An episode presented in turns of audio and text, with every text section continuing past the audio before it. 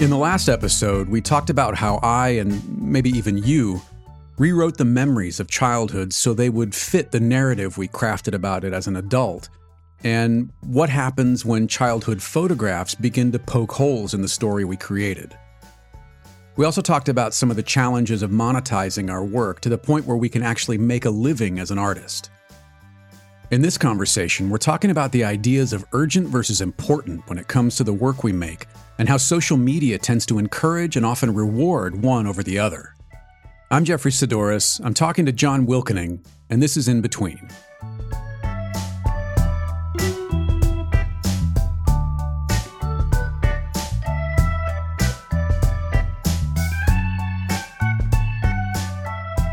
So what are we going to burn down this time?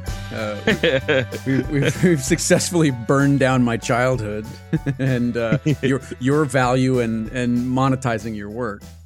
Yeah, I know. Like, how do we wade into equally as deep waters as that conversation? But I actually have something, and it was based off of this guy by the name of Alistair Humphreys, who's sort of made a name for himself in England. He's like walked across, I think, maybe a continent, or like he does all these crazy trips and then writes about them. Are they all walking trips? I'm not sure off the top of my head. Okay. I'm trying to remember what the one that defined his, like, jump started his career.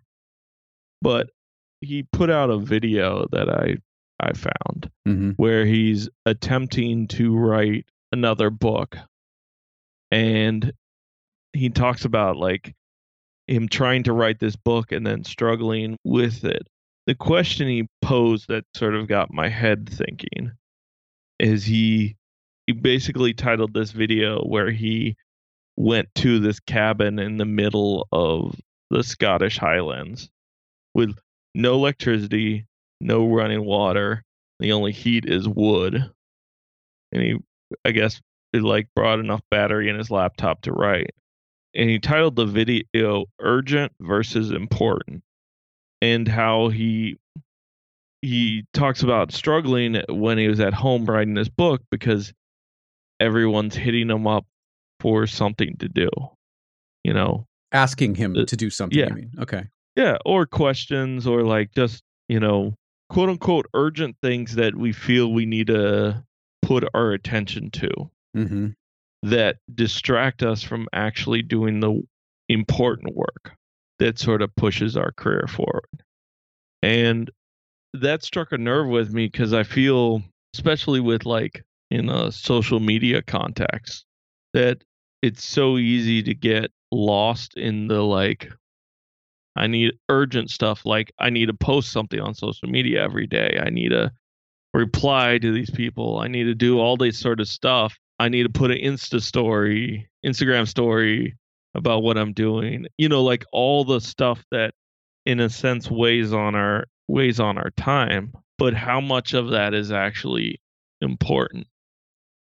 Like how much is that actually moving the needle in our work? I think it's a false sense of urgency. I think that's the biggest negative that social media has created, is a false sense of urgency that is distracting from what is important or potentially important. I mean, important's a strange word because we first have to define what do we mean by important? Important to whom?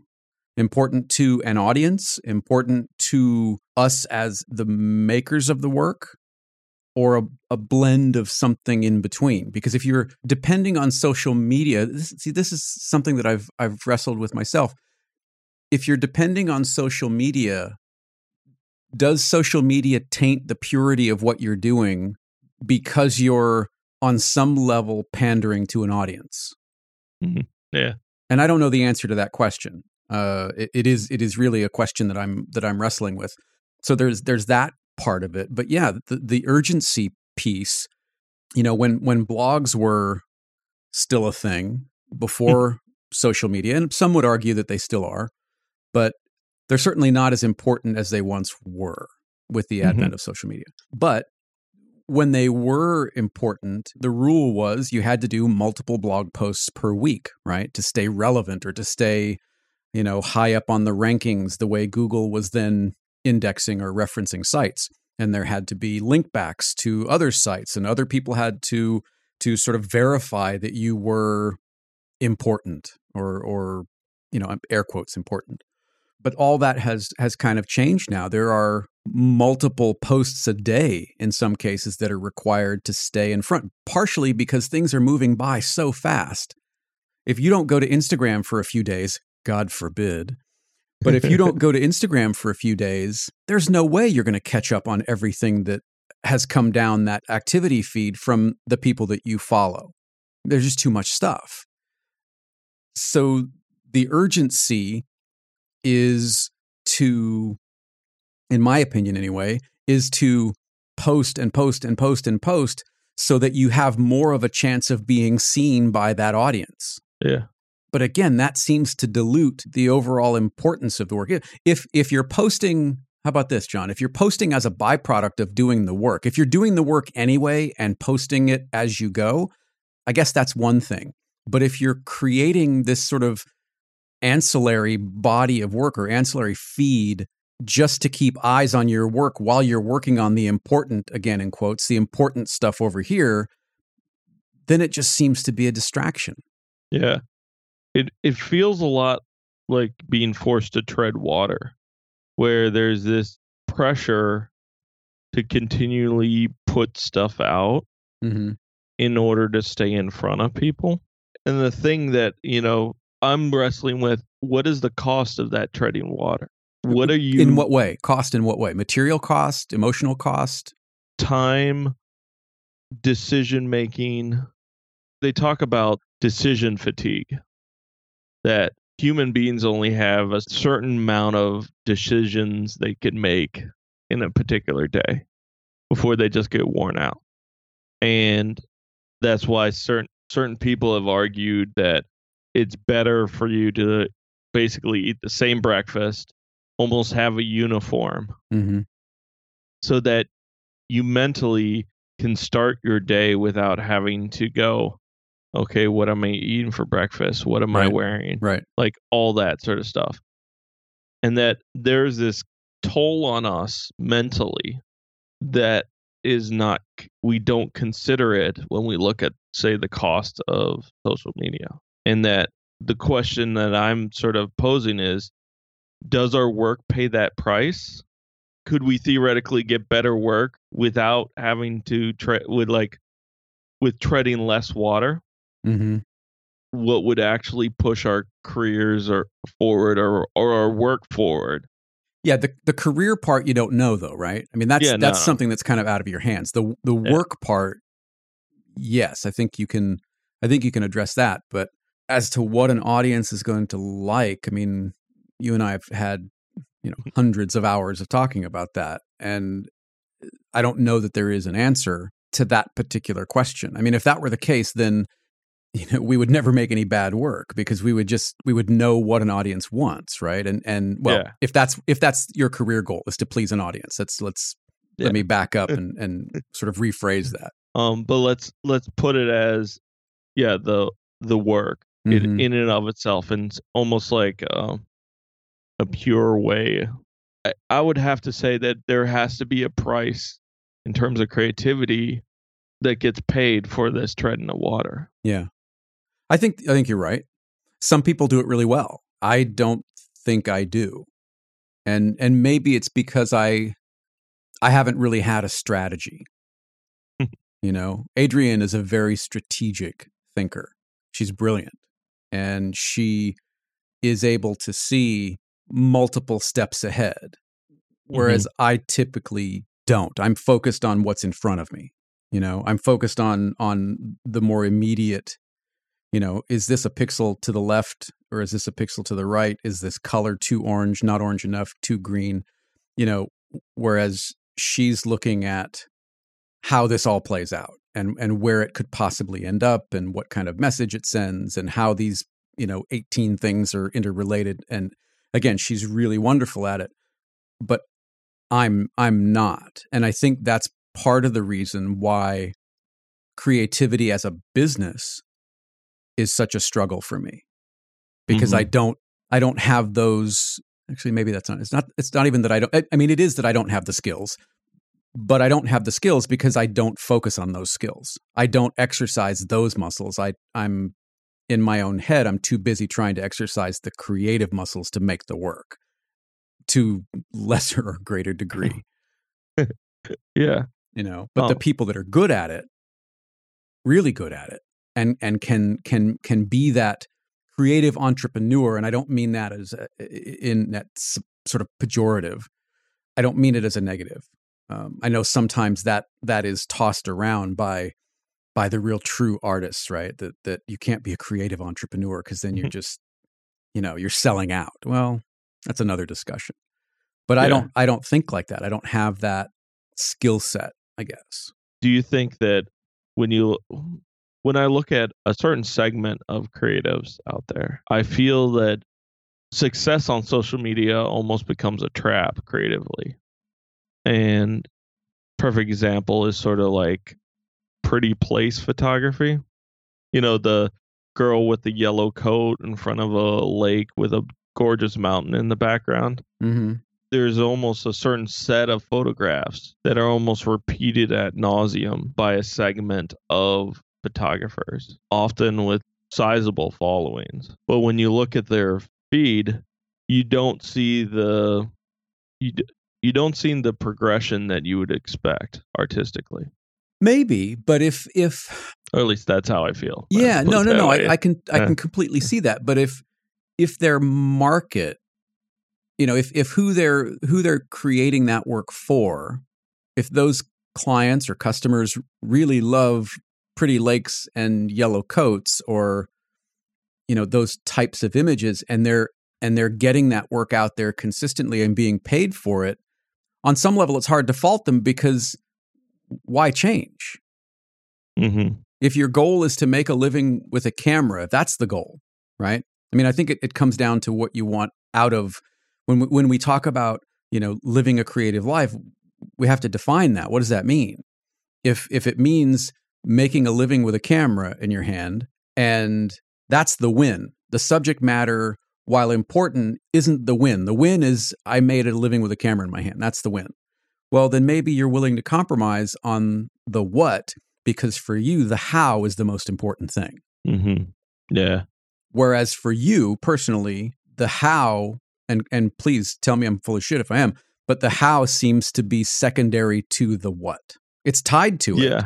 Yeah. No, there's a certain level with art where I definitely hit a point where I almost became, I get tired of my own bullshit. Mm-hmm. Where if I know how to make an image and there's no surprise, there's no difficulty, it's just like, I know exactly what I want to do and how to execute it. And I can repeat it sort of in an infinite. That state is almost the opposite of joy. Mm-hmm. I don't even know how to just... No, like, and I believe that 100% for you. Work becomes a burden rather than something that lights me up. Right.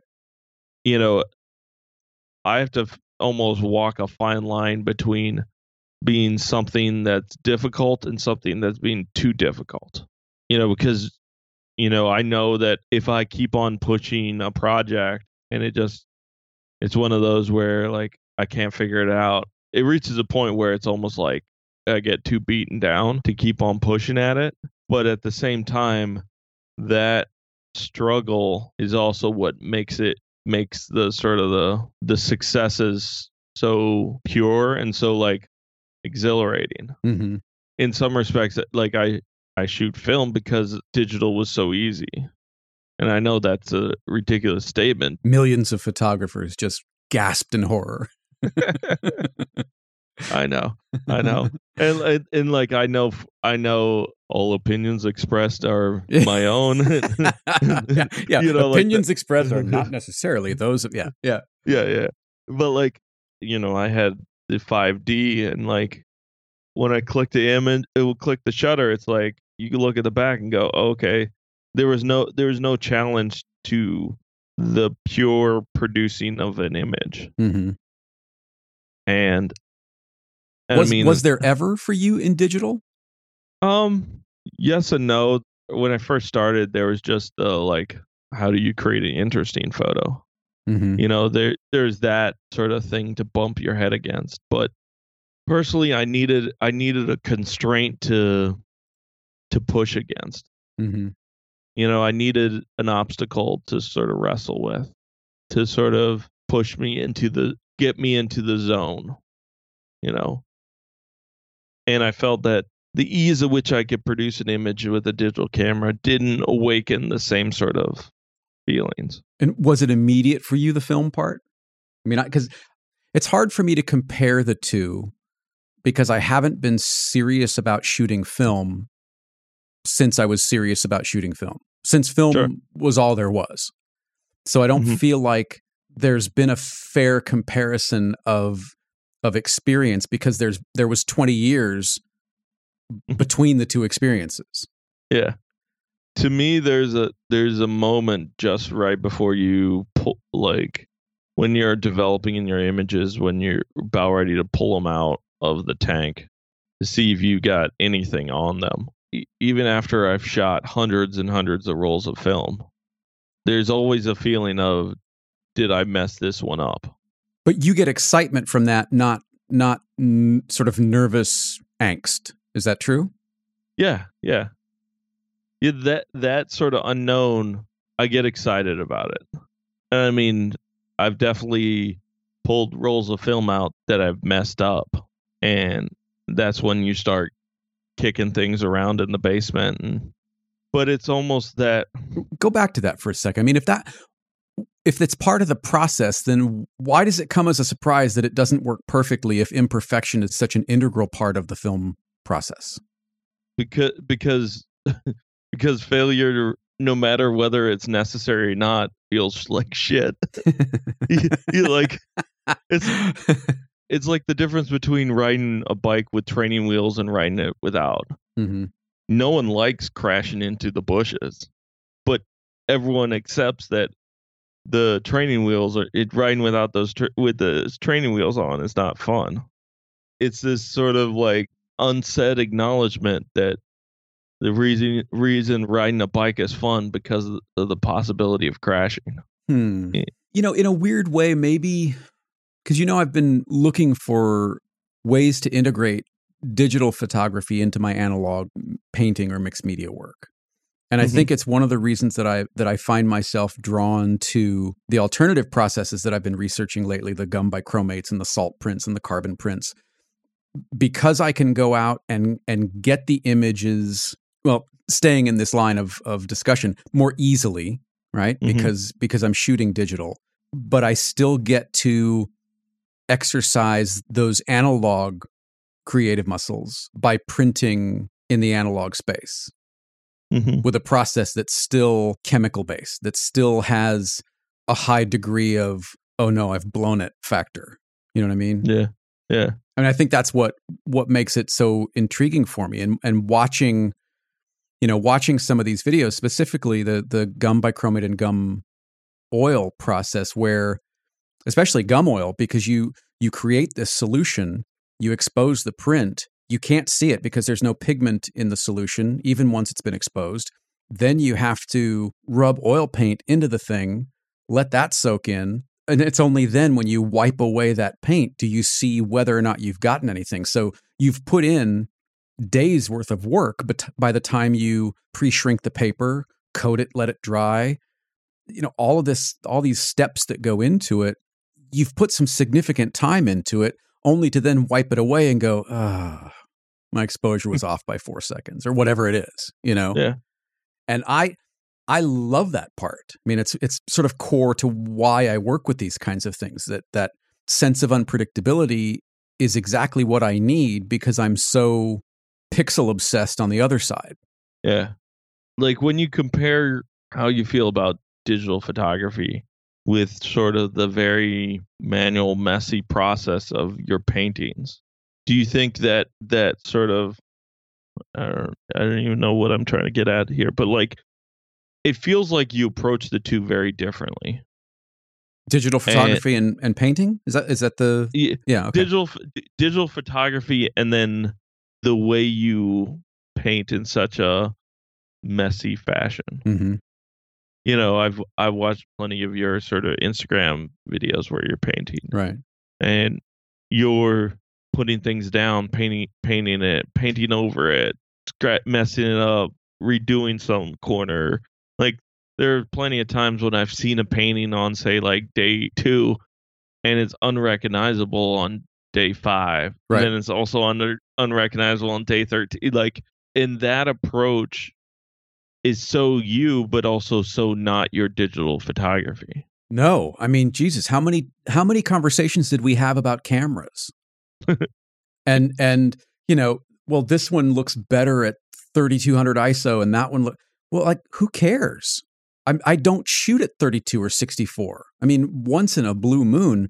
And yet, when I was looking for a new camera, I wasn't testing and shooting comparison images at 200, 400, 800, 1600. It was 32 and 64. Like, that became the benchmark. Like, you know, why isn't this Micro Four Thirds camera tack sharp at 6400 ISO, you know, in low light on my front lawn? Well, because it's a Micro Four Thirds camera at 6400 ISO on low light in your front lawn. That's why.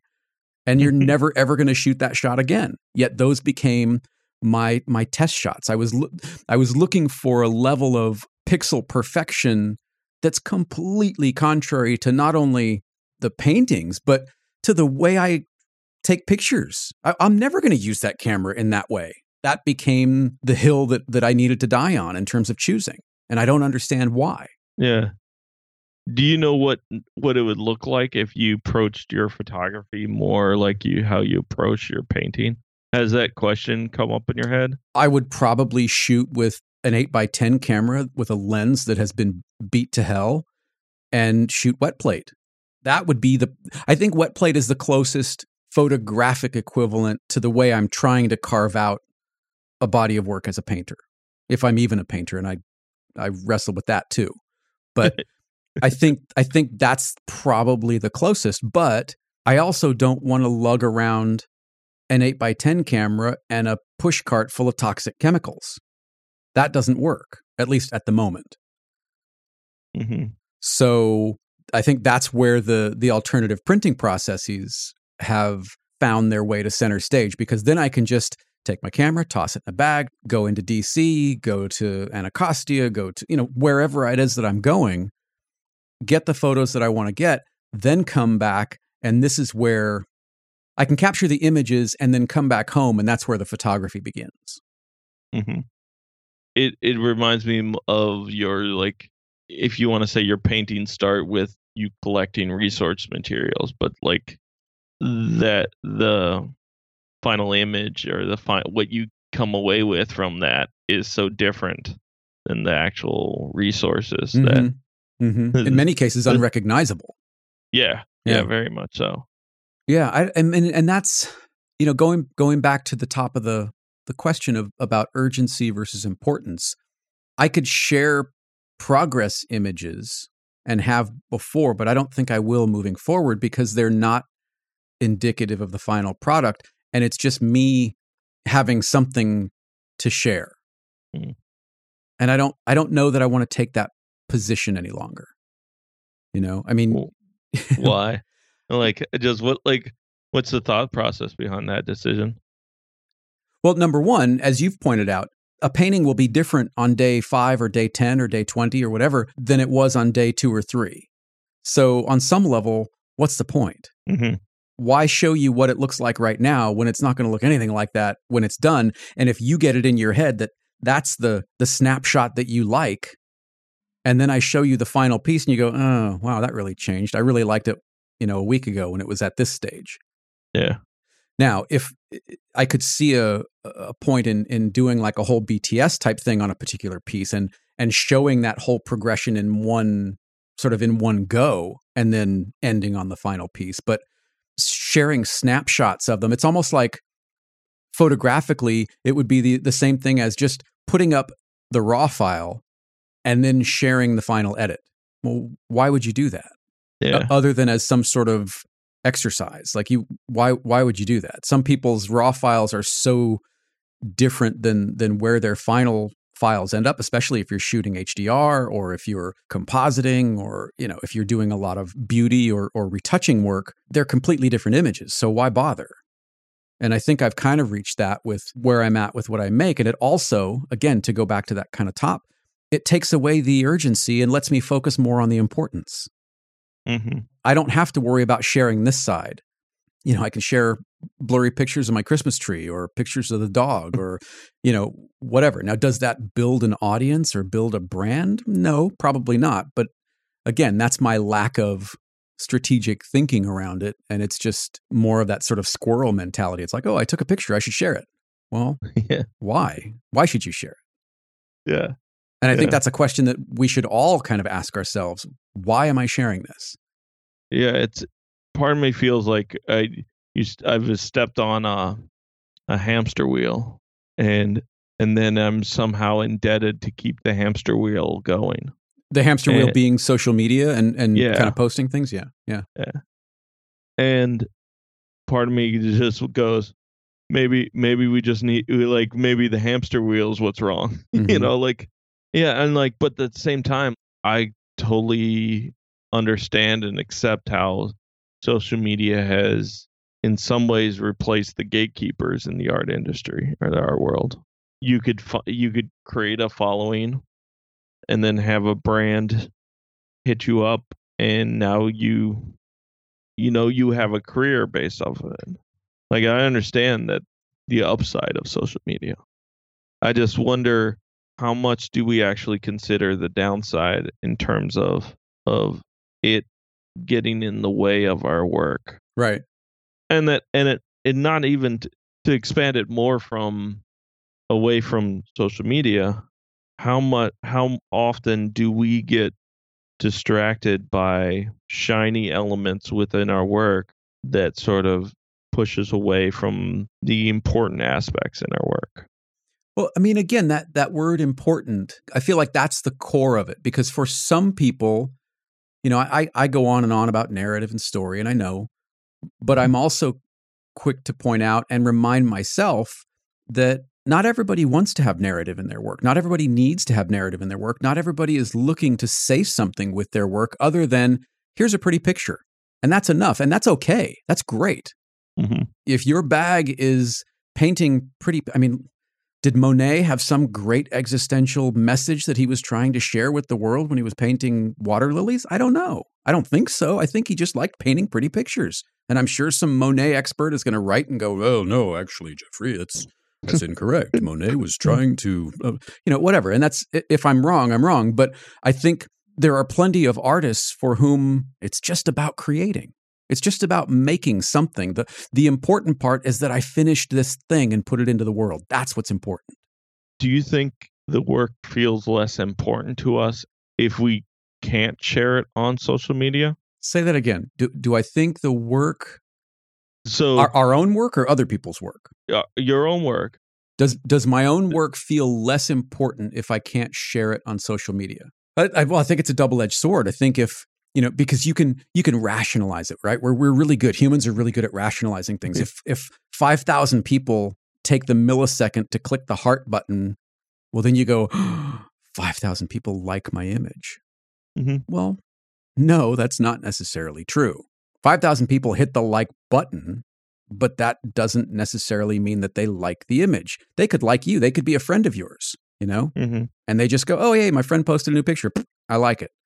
Well, did you really like it? I don't know. Regardless, if it works the other way, if nobody likes it, and this is the other side of social media, if nobody likes it, then is it unimportant? Is it bad work? This is the sort of great fallacy or great letdown of social media, is it props us up, but it can also tear us down. And in reality, neither one of those things have anything to do with how good the work is or how important the work is. Yeah. Yeah. I wonder sometimes if you had to create for an entire year and you couldn't share anything until, say, January 1st the following year. Mm-hmm. Nothing.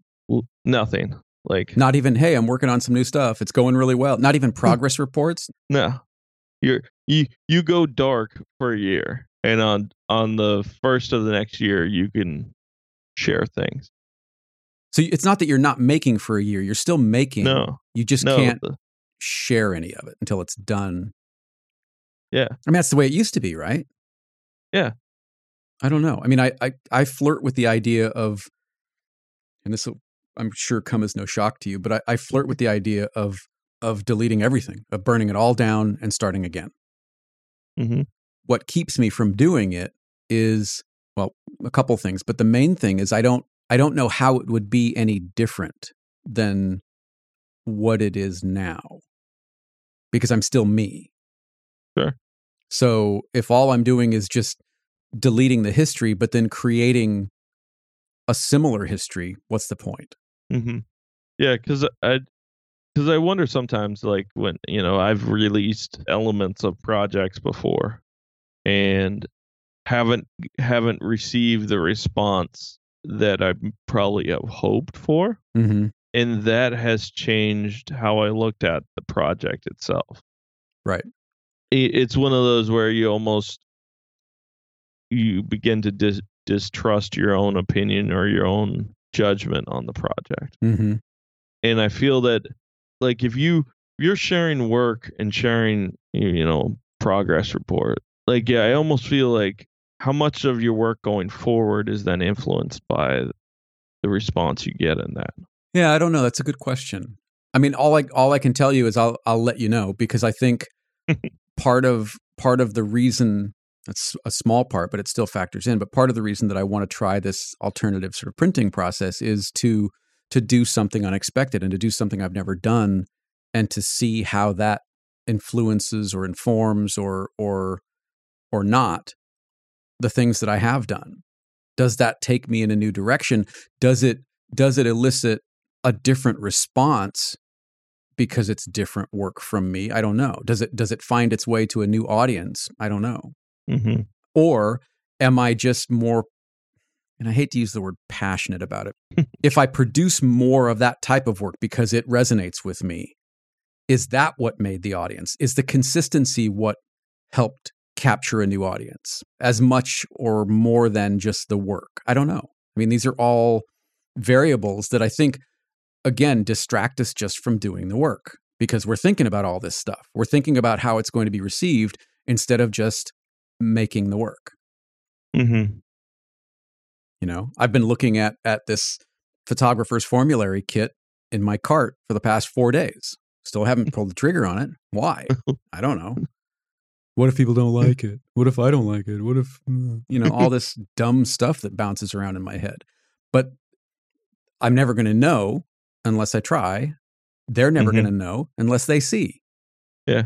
So the only person that's missing out, well, we're all missing out. I'm missing out on the process. I'm missing out on potential inspiration. They're missing out on, you know, potentially something cool to hang on their wall.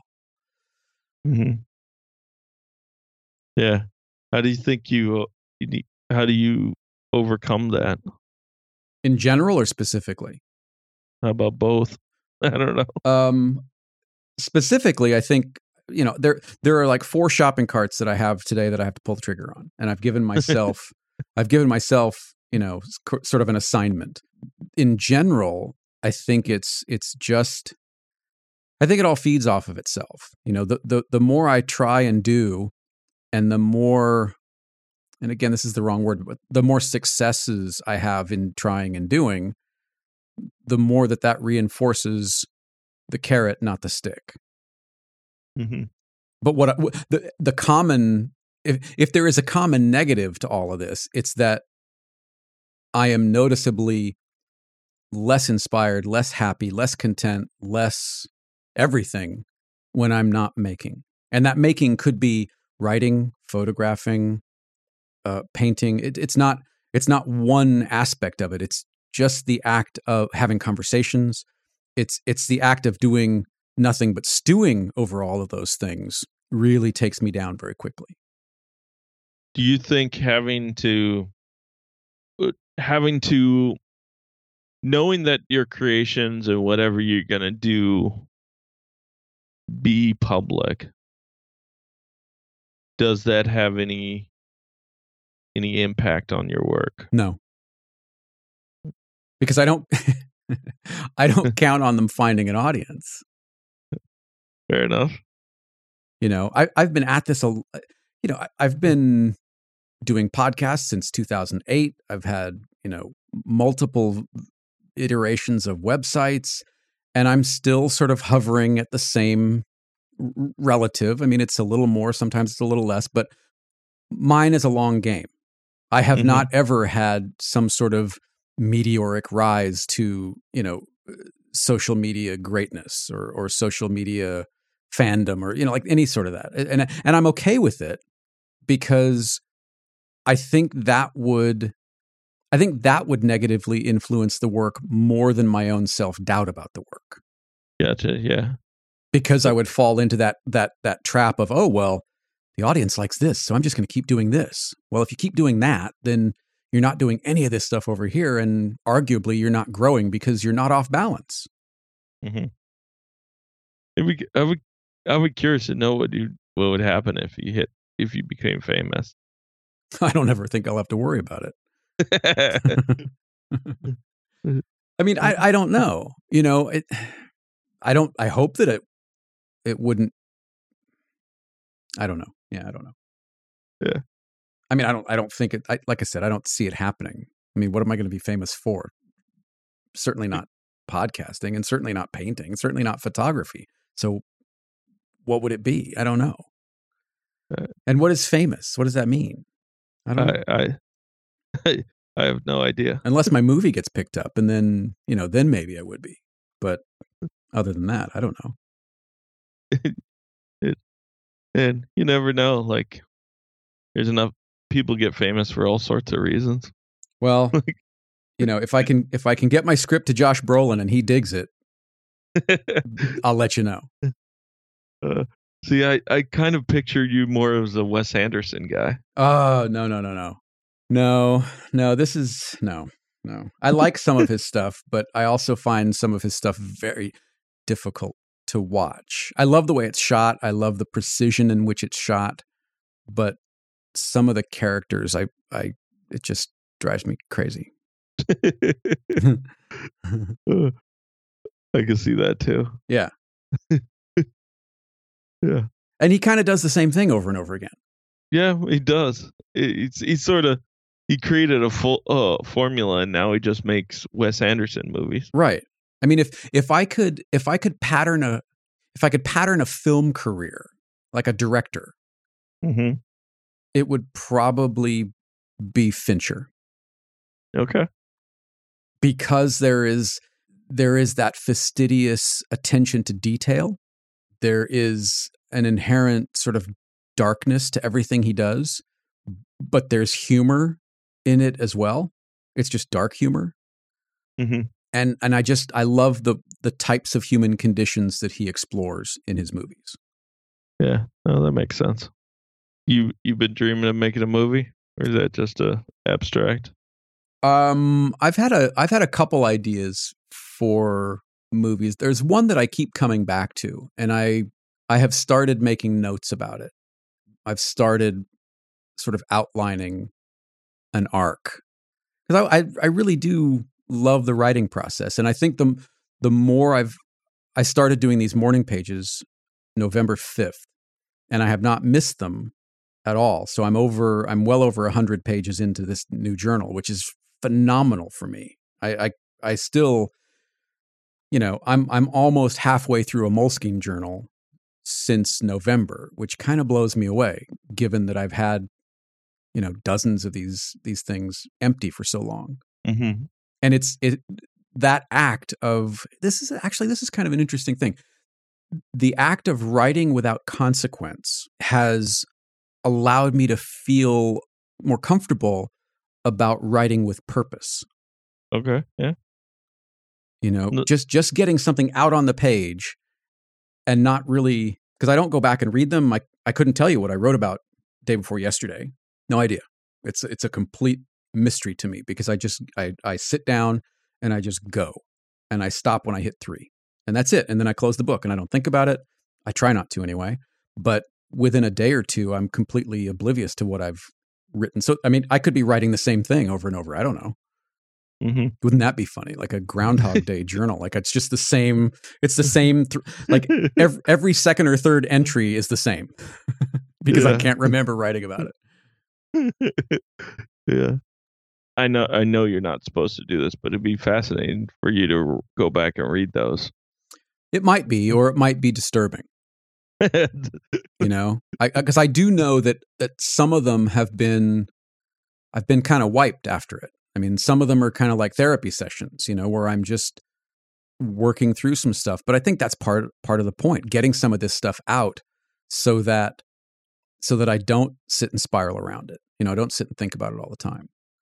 And I love the idea of doing, you know, something fiction, you mm-hmm. know. So I'm outlining some things and I thought, well, what if I could write 3 pages of fiction a day on this particular story, that's a screenplay in 6 weeks, at least a first draft.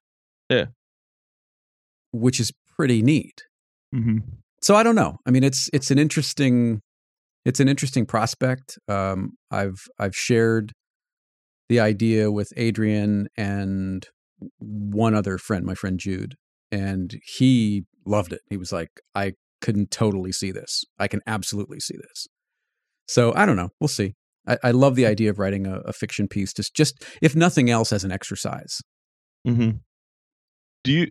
So you said that basically the act of writing with no consequence mm-hmm. has allowed you to write with purpose. Yeah, starting to. Yeah. Do you think there's a corollary to other forms of creating? Like, gosh, you know, maybe. Is there a way to create morning pages, but painting or? Well, I think that's part of what the Instagram live sessions are. You know, I think that's a big part of what those are is just giving myself permission to play. And I think all of us as makers of things lose that ability or lose that permission to a lesser or greater degree, depending on where we are in our career. But I think it's valuable. One of the guys that I watch, a guy named Bob Burridge, older fellow, has been painting for a long time, is fascinated with the circus. A lot of his paintings, the subject matter of a lot of his paintings are circus clowns and circus performers. And it's something that has been with him since he was a kid. I got the chance to meet him at the Smithsonian last year and had a nice conversation with him about some of this stuff. And I asked him, you know, because he did like a little Q&A after a painting session. And I asked him what came first, the circus or painting? And he got this smile on his face and he's like, that's a great question. He's like, the circus, you know, ever since I was a kid. And he told this story about wanting to run off and join the circus, and that fascination with the big top and with those performers and with the makeup and with the spectacle and the lights and the smells and the sounds. That's something that has never left him, and it pervades every part of his work. And his morning pages, if you will, routine is getting up every day and just playing and making collages or doing these sort of, you know, non-directional abstract paintings or color studies, but it's something he does every single day. And he will tell you that is what allows him to create the better work, the more meaningful work. His urgency is not sharing. His urgency is making. So mm-hmm. he makes every day, regardless of where it ends up, and that allows the important work to find its way through. And I think it's such a great way to look at it. I've started to do stuff like that, but you know, I'm not quite there yet, but I can see definitely where it helps. Yeah. I wonder, I'm trying to think of how if I were to do something similar, what would that process look like? Well, I think you do. Yeah. I mean, when you know, one of the first things that we talked about when we first kind of started talking and becoming friends was the Mummers Day Parade. And you brought like 20 rolls of film.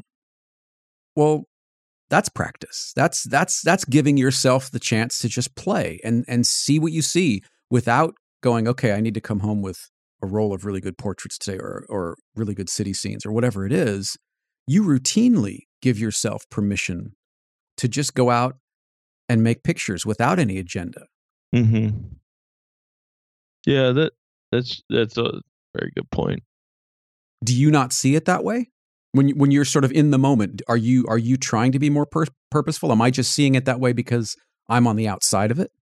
I think. I mean, this might actually go back to a conversation we had last week, but I think some of my mental struggles have been that as I've sort of become, as I gotten older through the years, I've become more definite with what I need to come back with. You know, I like the trip out west.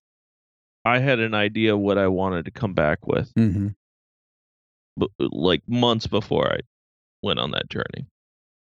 And I think some of my struggles with that trip was the fact that I came into it with an expectations, which then almost impedes my ability to look at what's in front of me and just react to that, as mm-hmm. opposed to being in the, if you want to say, pure moment. Well, you had a rough reaction to that, though. I mean, you came back from that really kind of bummed out that you didn't get what you wanted, and as a result of it, you haven't shot a whole lot since. No, but I've had similar sort of like with this, but particularly with the Mummers Parade, because that is, if you want to say, that is a singular event that sort of plays to what I do incredibly well. You know, just colors and chaos and people and like, you know, it in terms of like a playground for the work I create, I can't ask for a better playground than the mm-hmm. Mummers Parade. Mm-hmm. And, you know, I've definitely come back from a few Mummers Parades where it was like what I came back with wasn't what I had hoped it was. You know, I brought 20 rolls of film and I was hoping that I would get to the day where I was like, I'm out of film and I still want to shoot. But like, you know, maybe the light hasn't been right. Maybe these could, you know, last year it was 4 degrees. Right. you know, like, so your ability to shoot in 4 degrees is pretty hampered. Right. You know, so like, you're correct in that I definitely take a far more playful attitude, or have taken a far more playful attitude in the past. And I wonder if like some of it is because I'm looking at this parade as like, here's this chance for me to produce a body of work or produce something that may, you know, back to the monetization, may get people attention. Mm-hmm. In a way that I haven't achieved before. Do you feel like you've spent too much time worrying about what an audience is going to think, or not enough time in terms of what type of work you're producing? Is an audience like, are you, and I don't think there's a wrong answer, and I don't think there's you know a wrong way to look at it, but are you trying to create work for you or for an audience? I think that if you want to say, this entire conversation is largely me getting mad at myself for paying too much attention to what the audience wants, mm-hmm. and not enough time focusing and producing the work that I want to create. Mm-hmm. And I hope I don't mean that to sound as arrogant as it probably comes off, but you dick. But, yeah. But I think each artist, people respond to the work because it's from the artist. Mm-hmm. For whatever reason, something in their head, wants to get out. And personally, I feel that I get so caught up in the like social media world, the audience world, everything, that I don't put in the effort required to get 100% of what's in my head out in the world. And maybe this whole conversation is basically me taking out my feelings on myself on social media or like the topic itself. But I feel that I'm letting myself down by not putting all my efforts into creating the work that's bouncing around my head. So what's stopping you? I mean, that's the pointed question, right? What? Yeah. You know, you haven't shot. I mean, I'm going to put you on the spot here, and I know you know where this is coming from. Yeah. Yeah. You haven't shot anything really since you got back, mm-hmm. because that trip kind of knocked the wind out of your sails in terms of what you were expecting to get. Yeah. So what's the hump that you need to get over to get back out there again? Me gaining a healthy, not caring attitude about anything but the work. Mm-hmm. And this is, you know, in a lot of ways, coming back to conversation last week, I'm almost getting to the point where if I get paid for my work, I get paid for work. I like it. That's almost look at that. That is a byproduct of my work that I can't control. It's out of my hands. You know, I can control some aspects in terms of having things people could buy, but I need to focus on producing work and producing the best work that I can. And if things happen monetarily, so be it. Accepting the fact that they're out of my control, and getting into that headspace that will allow me to freely create without the expectations that I've placed on the work in the past. Mm-hmm. How close are you to that now? I think I'm fairly close. Mentally, even just getting back into podcasting and talking to you has been helpful. Mm-hmm. You know, it's just a matter of now sitting down and going, this is what I want to accomplish. This is how I want to do things, and then doing it. And I'm at the point where I'm sort of trying to figure out, like, what's the work I want to do? What's the steps that I want to start walking towards? Mm-hmm. Which is a far better place than like I was, say, a couple months ago. Right. But I view sort of a lot of what I've done on the social media platforms as me just treading water instead of swimming to someplace, and that I need to just put my head down and just focus on the work and just crank it out, and then let the chips fall where they may. Right. Yeah, I mean, I think that's all you can do, because otherwise, when you stay in this space of being beholden to an audience, and for some it really works. But I think for you, from what I'm hearing and from what you've said in other conversations, it's taken the fun out of photography for you. And mm-hmm. you enjoy photography more than almost anybody I know. So that's a huge loss. Yeah. Yeah, I mean, my personality is I'm easily distractible. That's always been my knock, you know. Right. I've gotten my GPA in college was significantly lower simply just by the fact that I would get distracted and taking tests or zone out or do something like that. Right. You know, and it's so like I see myself so easily just getting hitting the point where it's like, what are everyone talking about on the internet? You know, like a squirrel. Oh yeah. Or I'll post a new picture and like, oh, what's the response? Oh, there's the new picture. Ooh, I've never seen that photography before. 10 minutes later, I'm like, the plus side of that is like, I have the ability to pull from so many different places because I've looked at and experienced and understand and read up on so many different things because I have so many things have caught my attention.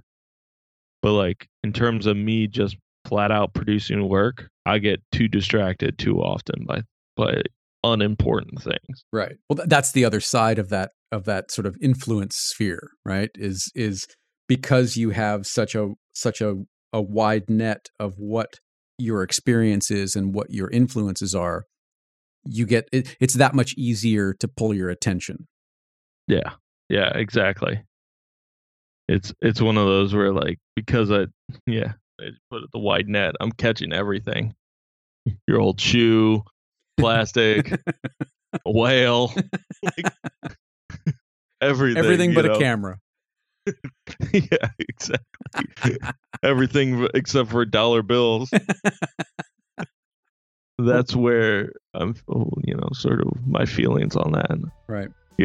When I look at that important versus urgent, I'm spending way too much time on the urgent part, or what feels to be urgent, and not enough time on what's important.